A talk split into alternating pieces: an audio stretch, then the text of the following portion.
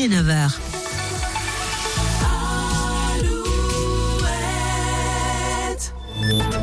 Alouette, les infos. Avec Corentin Mathias. Bonjour Corentin. Bonjour à tous. Et l'actualité à 8 heures, c'est d'abord dans la Sarthe une enquête qui a été ouverte trois jours après la défenestration de la défenestration, pardon, oui, de trois élus effrayés par des pétards lancés lors d'un conseil municipal au sud-est du Mans, à Châles. Jeudi soir, des détonations de pétards ont retenti dans la salle où se tenait un conseil municipal à l'hôtel de ville. Effrayés par le bruit de mitraillettes et la fumée causée par ces pétards, trois élus ont sauté par la fenêtre. Deux élus sont sont sortis indemnes, mais le troisième, une femme d'une quarantaine d'années, souffre d'importantes fractures et a dû être hospitalisée. En Gironde, un homme a été interpellé, placé en garde à vue hier après-midi. Il s'est introduit chez sa sœur où se trouvait sa compagne à l'est de Bordeaux, à Vers.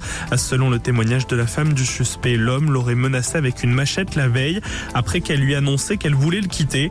Le mis en cause aurait emmené la victime dans un bois avant de l'étrangler puis de finalement rentrer chez eux. C'est le lendemain que la victime est allée trouver refuge chez sa En ce nouveau week-end de chassé croisé des vacances, prudence sur les routes. Dans le Morbihan, sept personnes dans une même voiture ont eu un accident tôt hier matin à hauteur de Crédin. Les jeunes victimes euh, rentraient d'une soirée en boîte de nuit lorsque la voiture a fait plusieurs tonneaux.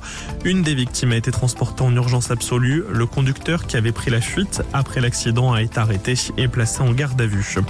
Autre accident en Vendée, un accident mortel hier après-midi à Saint-Mémin entre Pouzoge et Bressuire. Un homme d'une trentaine d'années au volant de sa voiture a pour une raison encore inconnue perdu le contrôle.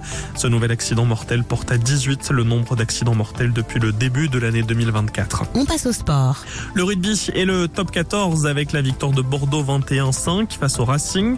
Ce soir, La Rochelle contre Clermont. En foot, la Ligue 1, une égalité pour Laval contre Amiens, un partout, deux partout pour Bordeaux et Concarneau, un nul, zéro partout pour Guingamp. En volée, la Liga masculine, les défaites de Saint-Nazaire, Tours et Poitiers. Hier soir, à la télévision, avez-vous peut-être suivi The Voice? C'est la suite des auditions à l'aveugle. Parmi les candidats à avoir passé cette étape, Gwendal White, originaire des Côtes d'Armor, ce jeune homme de 29 ans travaille à Prague. Il est agent de sécurité à l'ambassade.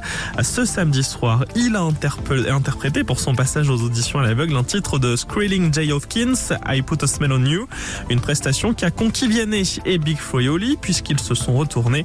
C'est finalement l'équipe de Vianney que Gwendal a décidé de rejoindre. Il explique au micro de Julien ce qu'il attend de son coach et de l'aventure The Voice. J'attends de Vianney euh, un soutien et des conseils aiguisés sur euh, surtout l'interprétation, euh, la façon de placer la voix, tout ça, des choses que lorsqu'on est dedans et qu'on le vit à la première personne, on, on pense pas forcément. Effectivement, Vianney, il a ce recul avec son vécu pour nous aiguiller. Moi, ce que j'attendais de The Voice, ce que j'espérais, c'est me professionnaliser, obtenir pourquoi pas un contrat dans l'industrie musicale, obtenir plus de concerts, notamment en France, en Bretagne. Donc on espère que ça va accélérer les choses. The Voice, c'est chaque samedi à 21h10 sur TF1, la météo.